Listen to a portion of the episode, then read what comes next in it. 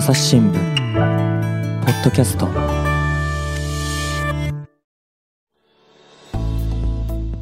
朝日新聞の神田大輔です、えー今回はですね国際報道部ののりきょう正智記者に来てもらいました。のりきょうさんよろしくお願いします。よろしくお願いします。えー私の前にのりきょうさんいますけどもね日本に帰ってきたんですか？はい、5年半ぶりに、ねえ。5年半っていうと最初はどこにいたんでしたっけ？最初はイスラマバード、パキスタンの首都イスラマバードに。うん赴任しまして、それが2016年でしたね。その後？その後、2019年にはバンコクに拠点を移して、まあ、そこから東南アジアとかアフガニスタン、パキスタン、まあ、いろんなところを出張しながら見ていくというような体制に変わりました。うんで今回はですねアフガニスタン、その中でもですね、えーについて聞いていこうと思います。であの実際にアフガニスタンでですね政権の崩壊っていうのがありましたですよね。あれ、いつでしたっけ、8月の15日に起こりました。うんうんうんで当時は、まあ、のりきょうさんはそれこそね、取材に大忙しだったんで、私たちの方では、朝日新聞ポッドキャストではですね、過去にアフガニスタン取材の経験のある竹石栄一郎さんとね、から五十嵐誠さんというお二人に来ていただいて、情勢の解析していただいて、これもですね、非常にこう中身のある回になったんですが、まあ、やっぱのりきょうさんの話聞きたいよねと。で実際にそういうこのリスナーさんからのお声もいただいておりまして、今回はついにのりきょうさんにね、話してもらおうと思うんですが、ちょっとね、でも、結構もう前の話なんで、そうですね。忘れちゃったよという方もいらっしゃると思いますので、そもそもの話からね、聞いていこうかなと思うんですけれども、はい。えまずアフガニスタンから今回、政権崩壊の、ね、引き金になったのが、あ米軍、アメリカ軍がはい。撤退していくっていうその、ね、流れの中で起きたっていうことだと思うんですけれども、はい。そもそもなんでアメリカ軍がアフガニスタンにいるんでしたっけ？ええ、あのアメリカ軍がアフガニスタンに最初に、まあ、介入をした軍事的に介入をしたのは2001年に遡ります、2001年。うん。今からもう20年前のことですね、はいはい。で当時あの9.11米同時多発テロがありまして、でそれをあの首謀したのが国際テロ組織のアルカイダのオサマ・ビンラディンだというふうに、まあ、アメリカは言っておりまして、でそのオサマ・ビンラディンが潜伏していたのがアフガニスタンだったわけですね。うんうんですからあアメリカとしてはあ当時アフガニスタンを統治していた、まあ、タリバン政権に対してオサマ・ビンラディンを引き渡しなさいというふうに要求したんですけれども、えータリバン政権はそれを跳ねつけたとでそこで、えーアメリカ政府はあの空爆に踏み切ってでそれから、あまあ、泥沼の戦いが続いてきたということです。このビンラディンっていう人はアフガニスタン人なんですか？いえあのビンラディンはアフガニスタン人ではなくて、うん。もともとはまあ中東で活動してきたわけですけれども、まあ、そこで、えー追いやられていって住みかを失って、えーアフガニスタンに逃げ込んでそこで軍事キャンプなんかを作ったりして、まあ、潜伏していたと。のなるほど。後々にあのパキスタンに逃れて、まあ、そこで2011年でしたかねうん。殺害されることになるんですけれども。うんうんで、それをタリバンがかくまっていた。タリバンが関わっていました、えータリバンって何ですかね？タリバンっていうのはですね、えーどこから説明したらいいでしょうか？そうですね。長い歴史になりますけれども、はいはい。えー私の記憶が確かならば、うん。えー17世紀だったと思いますが、えーインドの、まあ、北部の方にですね、えーデオバンディ派というあの、まあ、学派イスラム教の学派がめちゃめちゃ詳しい話できるんですね。はいはいはい。でもともとその起こりは何かというとですね、あのムガール朝ムガール帝国がありまして、本当世界史の授業みたいな。ええはい。でムガール帝国が、まあ、あの潰れた時にですね、はい。イスラム教徒たちはその危機感を覚えてで、まあ、イスラム教をちゃんと残していかないといけないということになるわけです。うんでその時に、まあ、原点回帰ではないですけれども、まあ、コーランとかですね、うん。そのお原点資料に忠実な、まあ、教えを守っていかないといけないということになってまあそれがあのいわゆる原理主義って呼ばれるようなあのことになる、まあ、根本にあるんですけれども、うんそのデオバンディ派の人たちのマドラサがたくさんできたのがパキスタンなんえですよね。ーマドラサっていうのはまあ進学校ですね。新学校。学校ですイスラム教の、まあ、新学校ですね、でそれがパキスタンとかインドとか一帯にたくさんできるようになると、うんうんでえーそこで学んだあ子どもたちがですねあの新学生たち、まあ、タリバンというのは新学生たちうんという意味なんですけれども、90年代に、まあ、混乱していたアフガニスタン、えー内戦な内戦を繰り広げてましたいろんな組織が。そこで、まあ、世直しうん。をしないといけないと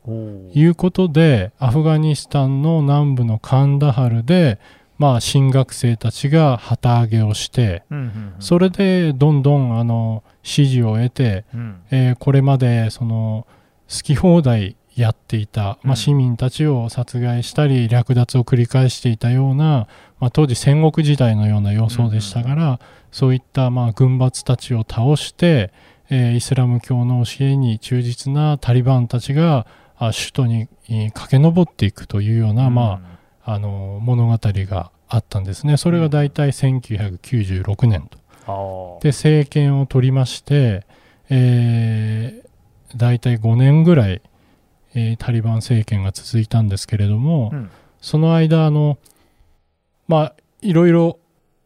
そうですね。あのおなかなか国際社会に理解されないような政策もありまして、うん。国際的になかなか孤立してしまいました。うん。でタリバン政権をその当時承認してくれたのはパキスタンとおアラブ首長国連邦とサウジアラビアの、まあ、3カ国だけでしたのでう、ん。国際的にも孤立していって国家運営に行き詰まった。でえそんな折に起きたのが同時多発テロで、うん。めその時にアメリカにあのオサマ・ビンラディンを引き渡すようにということで圧力をかけられたんだけれどもタリバンはまああの非常に一本気な人たちですから、えーまあ、情に熱い人たちなので、うん。えー客人として迎え入れていたそのオサマ・ビンラディンを受け渡すことはできないということで、まあ、衝突が始まったと、うん。まあちょっと長くなりましたがそういう経緯です。そうするとそのビンラディンっていう人とタリバンっていうのは考え方が合ってたんですか？そういうことですね。なるほどね。で、まあそういうそのタリバンがかくまっていたところをおアメリカ軍が空爆したってことですか？そうです。うん。まああのオサマ・ビンラディン自体はアフガニスタンの東部ナンガルハル州のうんトラボラという洞窟、まあ、聞いたことあるかもしれませんが。あの、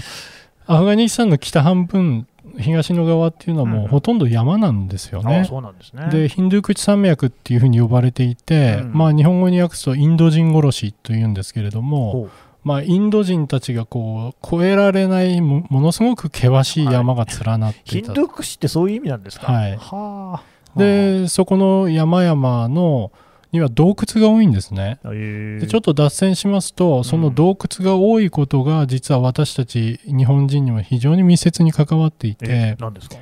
あのインドで生まれたあの宗教仏教ありますよねネパール国境のところで。でネパールインドの国境から東に流れていったのが少女仏教で、うんえー西に流れていったのが大乗仏教なんですね、まあ、細かいこと言うと厳密にはいろいろあるかもしれませんがざくっと言うとそういうことで,、でなぜかっていうとあのヒマラヤ山脈で蓋をされていて、ほう。経典を運べないんですよね北には。なるほど。で右に流れていった少女仏教はスリランカミャンマータイうん。ぐらいでまとまったと。で西に流れていったところはどこかっていうと、まあ、インドパキスタンアフガニスタン。でアフガニスタンまで行くとヒンドゥークス山脈がまあ平地に落ちてくるので北に行けるようになって中央アジアを通って中国から韓国に流れて日本まで仏教が届いたという、ね。まあ、こういう仏教の来た道があるんですけれども。三蔵法師が歩いたところですね。ええ。うん。でその三蔵法師が経典を取りにぐるっと回っていったうんうん。その中間地点がアフガニスタンなんですよ。なるほど。でアフガニスタンに先ほどの話に戻りますが洞窟がたくさんあるはいはい。洞窟がたくさんあることは何がいいかっていうと、うん。そこに経典がたくさん残ってるんですよね。へだから私は信じているのえ。は、うん。おそらくあのお世界最古のうんうん。経典というのはアフガニスタンに今も眠っているとでそれの発掘にはまだ手がつけられていないと。あ、つけられてないんですか？はい、あうんの危険なので、えーあー学者さんが行けないんですよね。うんうんうんということで、まあ、現状見つかっている最古の仏典自体もあパキスタンとアフガニスタンの国境地帯の、まあ、洞窟なんかで見つかったって言われてますけれども、うんうんあのスコイエン文章とか言って有名なのあるんですが。あのキリスト教の司会文書もそうですよね洞窟から見つかってるんですよね。えー保存状態がい。いんで、まあ、あの大幅に脱線しましたけれども、まあそうですね。えーどこに話を戻せばいいんでしたっけ？えーとまあ、そうですね、だからアメリカ軍がですね、はいえーそうやってこうタリバンのね、かくまっているビンラディンに対して空爆を行いましたよという話をしてましたよね。あで、オサマ・ビンラディンはその洞窟の一つに隠れていたたということですね。あれでも確かなんかパキスタンにいるところをを殺されたんじゃなかったでしたっけ？そうですねあの、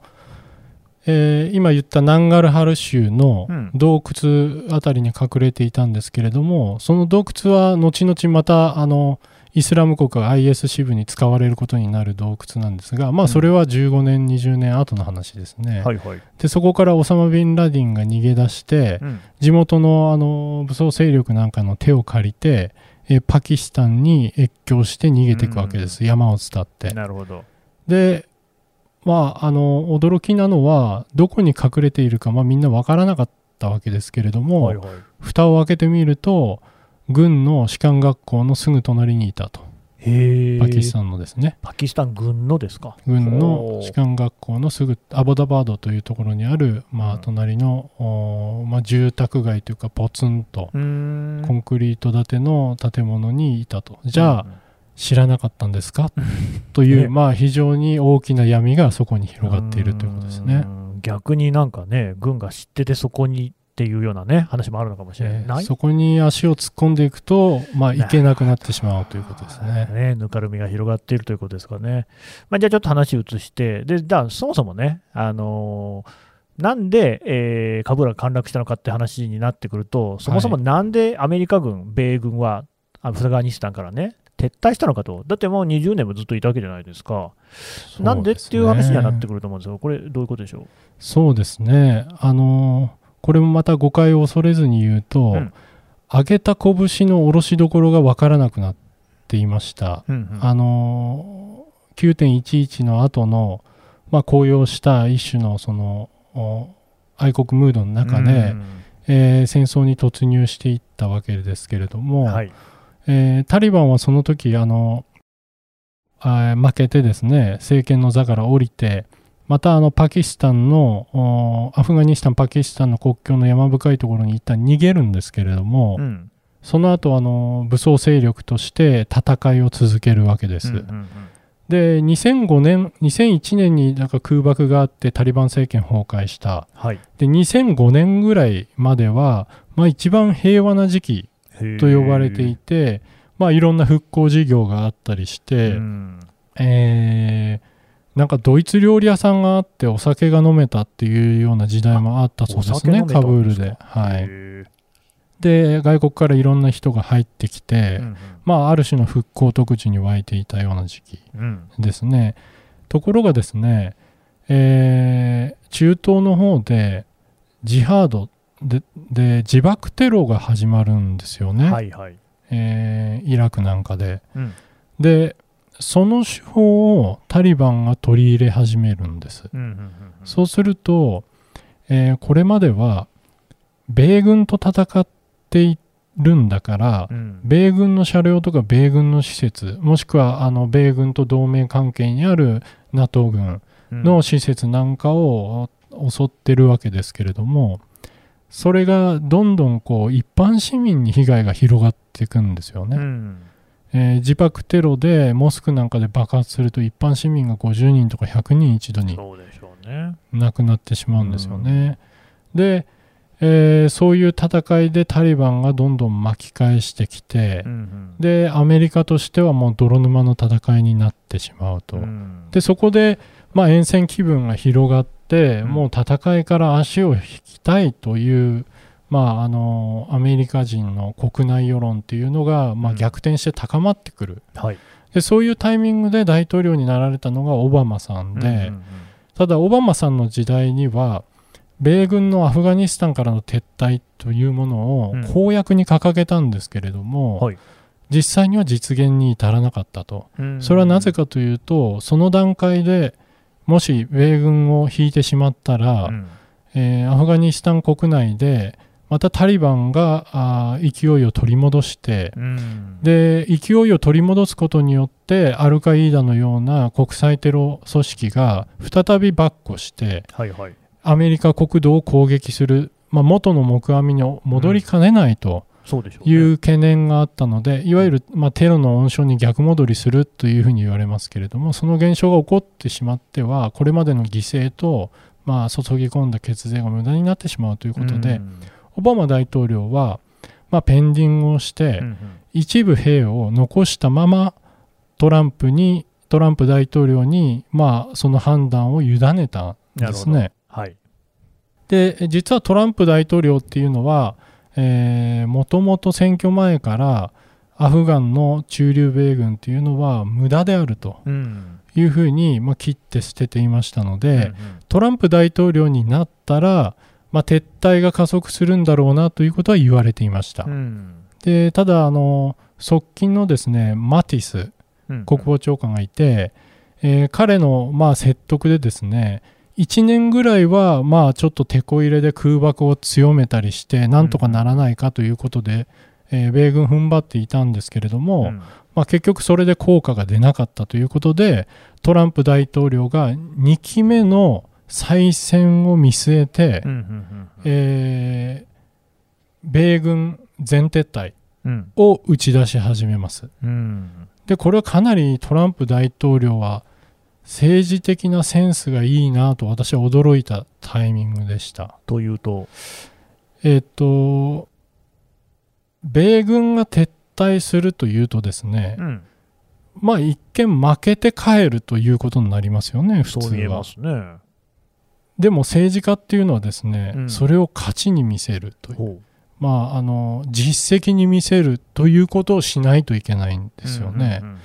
でトランプ大統領は何をしたかというと、まあ、すでにアメリカ世論の中で、えー撤退ムードというのが、まあ、じわじわ上がってきてるっていうことを意識してましたので、はい。えーここで撤退を打ち出して、えーアメリカ人の兵士たちが、えーアメリカに帰ってきたという演出をすればマイナスではないと、まあ、プラスであろうということは分かるわけですね。うんうんうんそれからオバマ大統領が成し得なかったことを自分は実現したんだと,、あの人はとにかくオバマさんを意識してましたからえね。ーという、まあ、レガシーにもなるわけですよね。うんうん。で、えー一方ですね戦場の現実を見るとどうかということなんですけれども、えー支配域で見るとうん。2018年ぐらいはタリバンがもうすでに54%ぐらいを影響下に置いていた時期なんですね、えーじりじり上げてきて。はい。そうすると、えーアフガニスタン政府軍とタリバンが戦っていて、うんアフガニスタン政府軍の、まあ、バックで米軍が支えているっていう構図なんですけれども、米軍がいる段階でもう50-50の戦い、五分五分の戦いだったわけですね、タリバンが強いので。むしろちょっと強いぐらいちょっのこととですよね。強くて、しかもそれが年々じりじり増えてきてると。うんあと1年、2年経つと何が起きるかというと、アメリカがちょっと交渉しようぜと言っても、いやいや、俺たちもう6割支配してるから何を言ってるんですかと、交渉に乗ってくれないタイミングがもうすぐで来そうだったんですよ。なるほど。つまり、アメリカとしては、タリバンとテーブルの上に、テーブルについて交渉できる最後のタイミングだった。で、その最後のタイミングをアメリカの大統領選の再選につなげていくっていう、まあ、非常にタイミングよく、まあ、センスよくぶつけてきたという意味で、まあ、政治センスを私は感じました。なるほどね。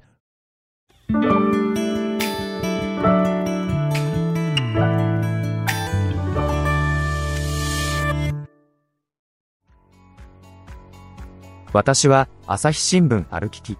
人工音声が伝える速報ニュースのポッドキャストです。通勤中でも、お料理中でも、運動中でも、趣味の作業中でも、何かしながら最新のニュースをフォローできます。あなたの知りたいニュースどこででも。朝日新聞歩きき。たった数分で今日のニュースをまとめ聞き。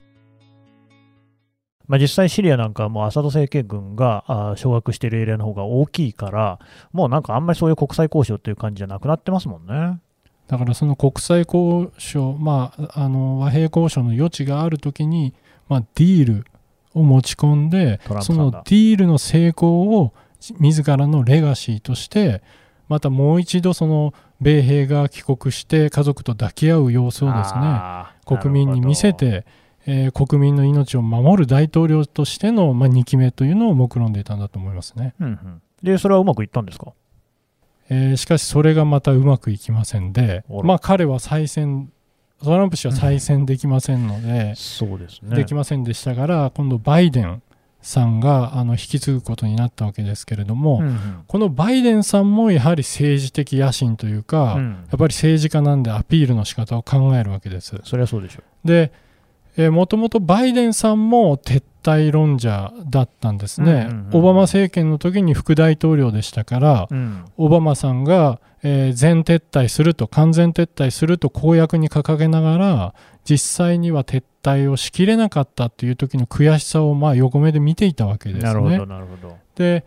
えー自分が大統領にいざなった時には、まあ、撤退、完全撤退を推し進めるんだろうということは、これは大方の見方だったんですけれども、うんさて、どういう時期にどうやって撤退させるかとね。いうことが、まあ、一番大事でした。い段階的にもうすでに減らされていて、数千人規模にはなってたんですけれども、それをどう減らすかという時に、うんうんうんえーバイデンさんが目をつけたのが9.11から20周年の、まあ、今年9月11日をめどにうんその前に完全撤退を成し遂げるとうんいう、まあ、政治ショーだったわけですよね。うんうんうんうんでこの政治ショーっていうのは、まあ、後々話しますけれどもタリバンに、まあ、裏をかかれるような形で、まあ、大混乱に陥るということになったわけです。なるほどね。というのが、まあ、全体としての流れってことですかね。はいはい。で、まあ、その、まさにですね、8月にあったですね、出来事に、こう、だんだん移っていくわけなんですけれども、あの、見ていたらですね、私もあの、新聞の報道であったり、テレビのニュースなんかを見ていると、ものすごい空港に人がいっぱい詰めかけてましたよね。あれはまだ米軍が撤退する前だったと思うんですけれども、ね。あれ、何なんでしょうね。ええ、あれはですね、8月の15日の崩壊する、まあ、直前から集まり始めて、うんで滑走路にアフガニスタンの人たち、特に若者がまあ殺到して、うんで飛行機も滑走路走ってるのにそれを追いかけていくみたいな。ことが起こって、で8月15日の政権崩壊後、おアメリカ軍が完全撤退するまで、まあ、半月ぐらいあったわけですけれども、うん。その間ずっとあの群衆が押しかけて死者が出るという状況が生じてたんですよね。うんうんうん。であれはなぜ何かというと、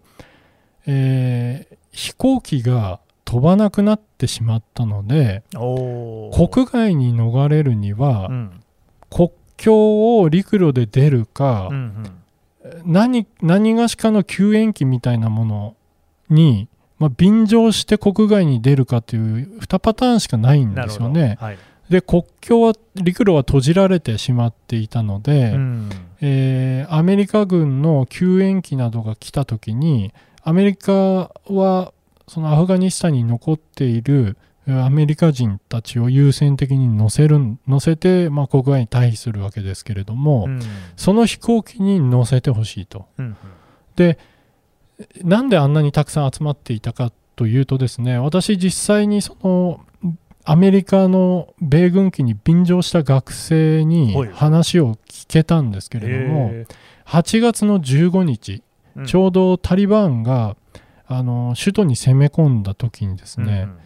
えなぜ攻め込んだかというと当時のアフガニスタンのガニ大統領国外退避してしまったので、うんうんもう治安機関も無賛してしまってな誰もいなくなって首都がガランガランになっちゃったんですねそういうことですか。それでタリバンは、えー首都の周りに待機してたんですけれども、はい。えー首都の治安が守られないっていう口実を得て、うんえー手よく首都内に侵攻したわけです。うんうんでその時にまああのあ空港の周辺カブール市内というのはパニック状態に陥りまして、うんで、えー空港の外に立ち往生していた市民がそのゲートの警備ももう逃げちゃったので殺到してその空港の滑走路に入ってくると。うん。でちょうどその時に米軍機がまあ数数機あのでっかいどんがらであの何百人も入るようなはい、ものすごくでかい空軍機ですけれども、そそこにあのなだれ込んだんですよ。アフガニスタンの方々が。うんうん。でその時は、まあ、人道的見地から米軍機の人たちもその一応乗せたんですよね。なるほどね。でそれでいくらかのアフガニスタン人たちがパスポートなしではあ。カタールまで運んでもらったという事案があって、でそれがですねフェイスブック上でバズるわけです。拡散しちゃった。の俺は乗れたとなるほど。お前もすぐ来いと言って、まあ、拡で散しますよね、そら。うんでそこからみんなが乗れるんだというふうな、まあ噂が流れちゃって、ね全国から集まってきたと。もうなんか押し合いへし合いって様子でしたもんね。はい、で、もう空港の周りでは大混乱に陥って、まあ、あのあの群衆に踏みつけられて死んでしまう人とか、パえー。はい、あと治安をみんな騒ぎになってますのでそれを押さえつけるために例えばタリバン兵とか米兵がこう上空に向かって威嚇発砲するわけですね。そうするとみんなパニックになって逃げ惑ったり、うん、で挙句の果てにタリバン兵が水平発射して人殺しちゃったりして、もう本当に地獄絵図。水平発射してたんですか、はい。恐ろしいですね。えはあもうなんかそこにはだからアフガニスタンのあらゆる場所からいろんな人たちが来ていた。ーそういうことですねで私が一番この取材をしていてショックだったことがありまして、はい。あの映像ですけれども米軍機離陸した米軍機を映している映像ですけれども、はいはいはい。その米軍機のエンジンぐらいのところから何人かがポロポロポロって落ちてきたんですよね。であ機体にしがみついて海外に逃れたかったんだろうなと、うんうん。身につまされるっていうか本当にあの悲しい事案だなと思って見ていたらうん。今度その遺体が地上に落ちた映像とかも出回ってるんですよね。で上空から落下した遺体のまあ損傷っていうのは非常に激しくて、ね。えー見るのも辛いとただそれをやっぱり家族とか友達はあの埋葬して、えーお葬式をしないといけないわけですよね。うんで私が思ったのはこの落下してしがみついて落下してしまったこの人たちっていうのはどんな思いでそうですね。我々から思うと落下するのは自明じゃないですか。そりゃそうですよ。でも彼らにとってはそうじゃなかっうんたんですよね、あのし死にたい人なんてそんなにいないと思いますのでだからそこには深い深い理由があるはずだしうん。それを知ることはアフガニスタンの今置かれた状況を知る手がかりになるに違いないと思ってうん。3日ぐらいその Facebook とかいろいろ友達通じてとか言って探したんですね、うん。でその落下した一人が、えーサッカーのユースの代表だった。えあ、そうですか。と。いう、はい、ザキ・アンワリ君という子で、うん。えーじゅ16歳前後だったと思いますがあいてでその親友が見つかったんですね、うんうん。でその親友に私あの電話をかけてで彼はあのダリ語って言って現地の言葉しか話せなかったんですけれども、彼の友達がたまたま英語を少し話せる人でではい。友達がに出てもらってでその親友と友達と3人で話す形で、まあ、通訳してもらいながら会話したんですけれども、うん。その、えー落下したザキ君は直前にその親友に対して、えーサッカーの練習が止められてしまったと。あで彼極めて優秀な、まあ、ミッドフィルダーで将来を嘱望されてたんですね、だけどアフガニスタンでサッカーをやっていても食べていけないと。あ。うん。で有力な選手っていうのはいつか海外で活躍したいという夢を抱いてるんですけれどもうん。どれだけ有能で、えー国内で長売れても、うん食っていくにはいつか海外に出ないといけないと、でそれをどうやってやってるかっていうとですねあのー国外に逃れる手段として、まあ、飛行機、えー陸路って言ってましたけれども、まあ、ビザが取れないのでうん。実際にはみんなどうしてるかっていうと密航業者にお金を払って借金をして、神田さんもよく知ってらっしゃるあのイランに、えー抜けてですね、はいはい。で遠い遠いヨーロッパの地に何千キロも6000キロだったかな。あの命がけで渡っていくと、うん。つまりあの死を死を覚悟して国を出ないと、えー自分の未来はないっていう状況にサッカー選手も置かれてるんですよね。で実際にそうやってあのヨーロッパに逃れていったサッカーのユースの先輩たちっていうのは何人もいるそうです。だからザキ君にとってみるとそのえっ、と国外に逃れるということは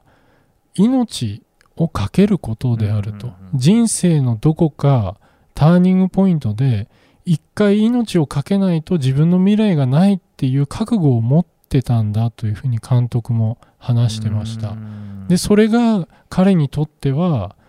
えー乗ったことがない風圧の想像もつかない、上空の寒さもわからない。うん。でももしかしたらあの海外に連れて行ってくれるかもしれない目の前に到着した米軍機だったんだという話を聞いた時に非常に身につまされて、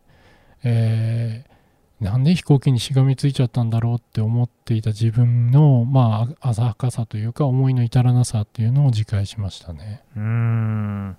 そうですか、そういうね、ドラマがそこにあったんですね。えあの本当にあのね、映像自体は SNS なんかでもですね、えーそれこそ拡散していたので、見た人も結構いるんじゃないかなと思うんですけれども、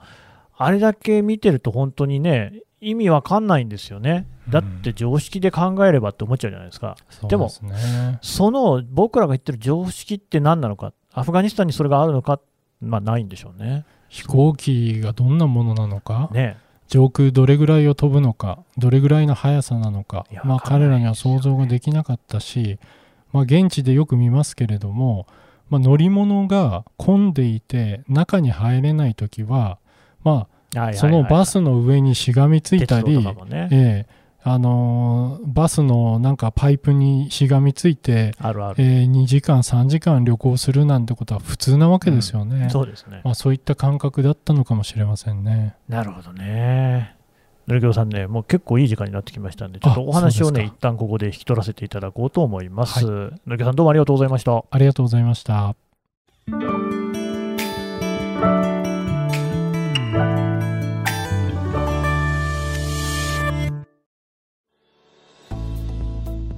はい、えー国際報道部、のりきょう正智記者のお話を聞いてきました。さてね、のりきょうさん、今回の話なんかを含めて、朝日新聞デジタルで記事読めるってことですよね。はい。あの、お来年の1月から、あ、多分ね、はい、のりきょうさん、今年ってことになります。今年の1月から、朝日新聞のデジタルでキャンペーンを計画していまして、うん朝日新聞の紙面の購読者の方々であれば、プラス500円で朝日新聞デジタル上のコンテンツすべて読めますとうん。いう、まあ、非常にお得なキャンペーンが始まります。でこの間アフガニスタンに関して、まあ、数百もしくは1000超えてるかもしれませんが関連の記事出してきました、この5年半で。その全てがあの500円でお読みいただけますのでこのチャンスにあのぜひご活用いただければなというふうに思っていますはい。えっ、とね、このポッドキャストの概要欄からも、のりきょうさんが書いた記事へのリンク貼っておこうと思いますので、ぜひ読んでいただければと思います。引き続きね、のりきょうさんから話聞いていこうと思います。のりきょうさんどうもありがとうございました。ありがとうございます朝日新聞ポッドキャスト、朝日新聞の神田大輔がお送りしました。それではまたお会いしましょう。この番組ではリスナーの皆様からのご意見ご感想を募集しています概要欄の投稿フォームからぜひお寄せください。ツイッターやメールでも受け付けています。ツイッターでは番組情報を随時紹介しています。アットマーク朝日ポッドキャスト。朝日新聞ポッドキャストで検索してみてください。